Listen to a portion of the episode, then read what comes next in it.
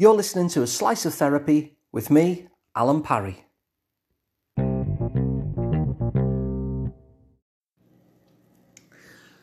So, one of the things that I'm most interested in in my work as a therapist is recovery from trauma. And when I say trauma, there's two there's two ways that you can kind of describe trauma, and they're they're, they're kind of different.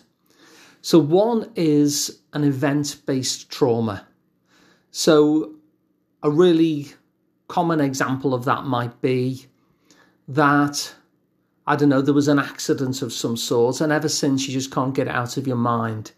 So it's that kind of event based trauma. And that interests me too.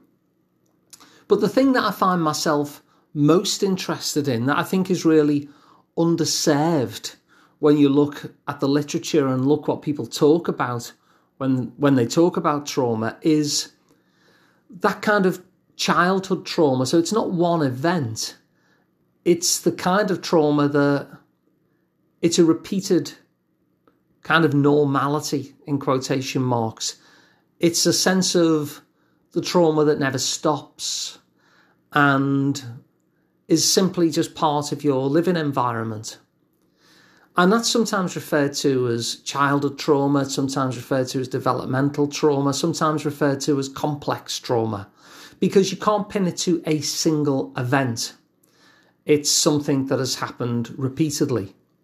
And so I'm interested in both kinds, but I notice that it's that complex trauma, that repetitive trauma, that normality of trauma that impact that, that kind of impacts my work the most and that I'm most interested in terms of my work as a therapist.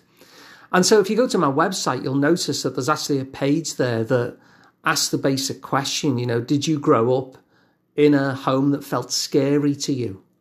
And so, if you were to say yes to that, then you're exactly the kind of person that I'm most keen to work with. And because I think about complex trauma quite a lot, and because I notice that it's really underserved in the literature, that people tend to talk about the other kind of trauma much more. What I've kind of come up with is a list, if you like, which are markers of trauma recovery.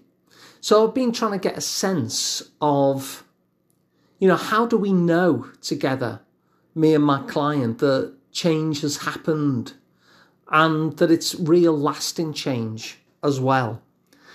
And so I've come up with an initial list. I might start tweaking it and I might change my mind on it, but I wanted to share it with you anyway so I could actually you know, let this be beneficial as soon as possible. So these are 12 markers of complex trauma, childhood trauma recovery.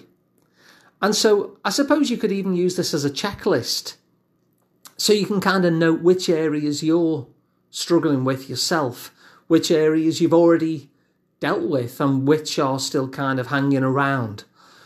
But I would say that once we're free of our developmental trauma of that complex trauma, once that's no longer touching our life anymore, then we could tick off these all of these 12 different aspects. So I'll go through them one by one. I won't provide too much explanation because they're mostly self explanatory, but I'll pause on the odd one. So, number one is I can face the trauma and be okay because this is a, a common belief that we can't actually look at it. We if if we if we face the trauma, it'll just overwhelm us. And so that actually stops us getting help sometimes. And so that'd be the first one. I can face the trauma and be okay. Number two is I can feel and share my emotions and be okay. Emotions can be really hard to sit with sometimes. And so that ability to feel our emotions, to be able to actually name the emotions. And there are certain emotions that I've spoken about before on the podcast that maybe we feel disallowed from having, you know, not permitted from having. Maybe it wasn't safe, for instance, to show a healthy anger, or whatever it happens to be. Maybe you were ridiculed for appearing sad. Maybe somebody would say that you were dramatic. So these are all things which give us the inclination that maybe we should suppress these emotions. And so one of those markers of change is that we can feel and name and share our emotions and be okay. Number three is I can defend myself. My body will move when I need it to. Now, you see, one of the things that happens in trauma of all kinds, actually, of both of the kinds that I've mentioned, is that it's very, very common for our body to go into a freeze response. So we can go into fight or flight, but if it's a really overwhelming situation, our bodies can simply go into a freeze place. And that can make us feel even more helpless in that situation. It can actually make it more traumatic because the body's freeze response, while it's attempting to protect us so we feel less of what's going on in that moment, it also at the same time stops us from moving our body in ways that might have protected us. Now, it's a thing that the body does itself, it's not a choice that we've made, even. But our bodies can go into freeze almost independently of what we would want. And so that sense that we can then carry that belief going forward that my body isn't going to protect me, I won't be able to defend myself. And so that's a marker of change as well. I can defend myself. My body will move when I need it to. When I have an impulse to move, I'm going to be able to move.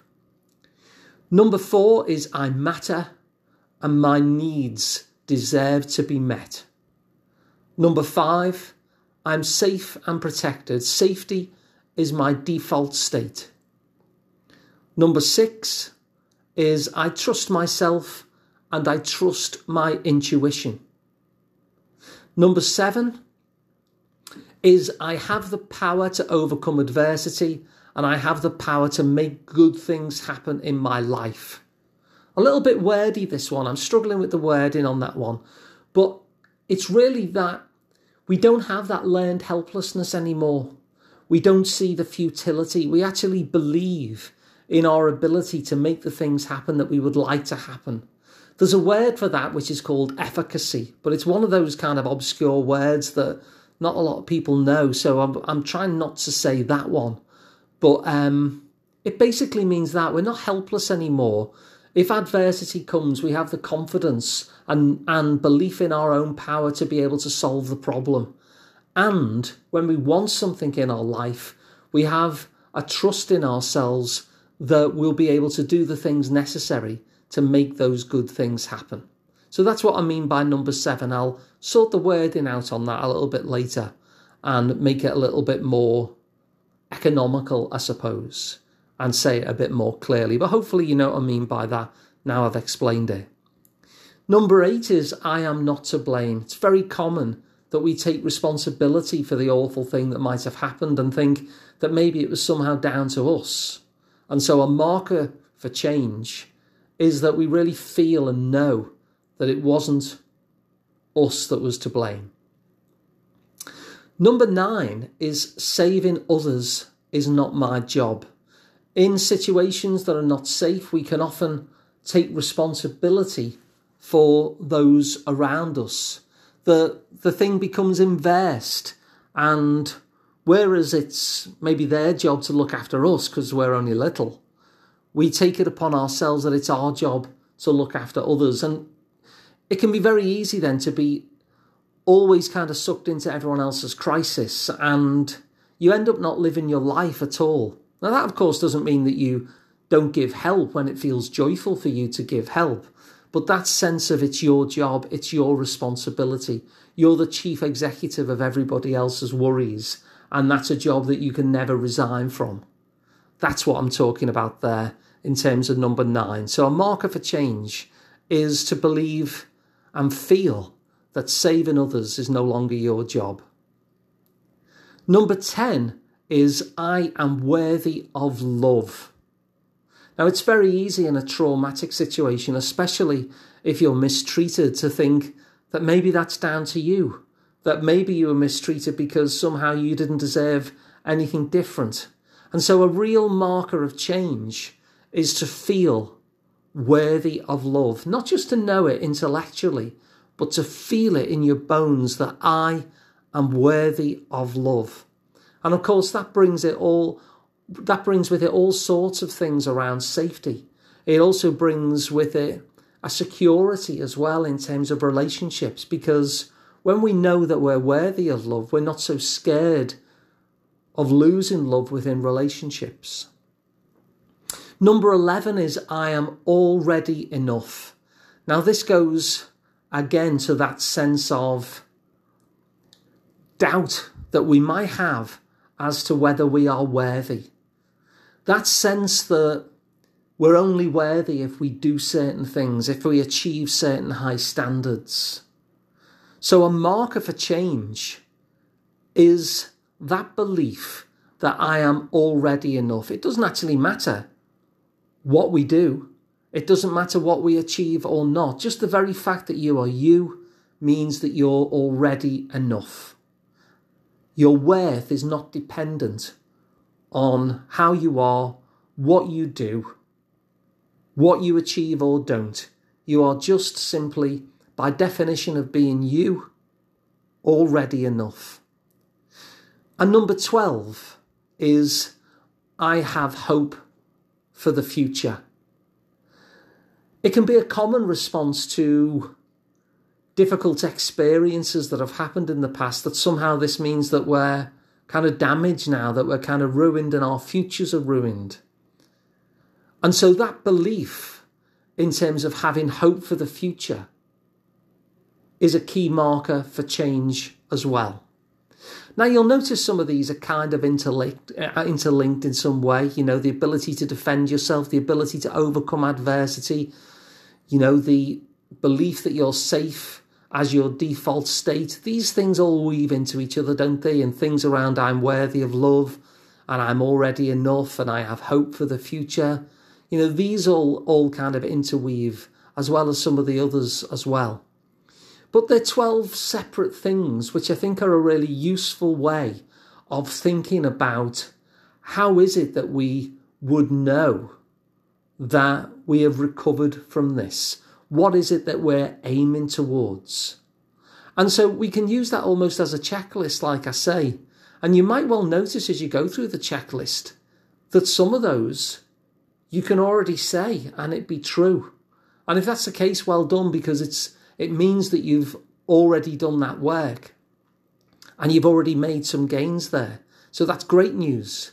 But you might find as well that there's certain things that you notice that are still outstanding for you, are still things that at this moment it wouldn't feel true to say, and yet you recognize that if only you could get to a point where you actually believed this, like in your soul, that this would make a huge difference for you. So I'll just recap. First of all, I looked at trauma and the fact that I'm really interested in this as a therapist and I work with this a lot. And that in particular, I'm interested with what's sometimes called complex trauma, but basically means that repetitive trauma, the kind of normality of trauma that we might have grown up with. That's the kind of thing I am particularly interested in. And so, in terms of looking at markers for change, what I've given here is 12 different markers for change because I think it's important that when we set out on change, whether we're doing it by ourselves or whether we're, you know, using a book or whether we're doing meditation or some other exercise, or whether we're seeing a therapist like me, that you have some sort of you have some sort of guide point as how do I know that this is actually working for me? And so hopefully these 12 statements, this can act as a checklist by which you can know the direction of travel that you're heading towards get a real sense by reading them of what difference that would make for you if you got to that point of being able to say that thing and really believe it. But also, you'd be in a place where, you know, if I was coaching you, for instance, to run the marathon, we'd both know when you'd actually achieve that. We'd both know once you'd done that because I'd be able to watch you cross the finish line. And so this can act almost as a way of being able to tell that the work that we're doing together is actually working for you. So I hope this is useful. If it is, please pass it around. If you have any comments, of course, please contact me as well and let me know what you might add to this from your experience. You can contact me at info at alunparry.com. Just note that Alun is spelled the Welsh spelling, A L U N. So that's info at alunparry.com. I'd really be interested to hear your reflections back on this actually, because as I say, it's a bit of a work in progress that I've been working on uh, over the past couple of weeks. If you'd like to work with me directly, um, you can do, even if you're not based in Liverpool where I am, because I work online. Just go to liverpoolpsychotherapy.co.uk.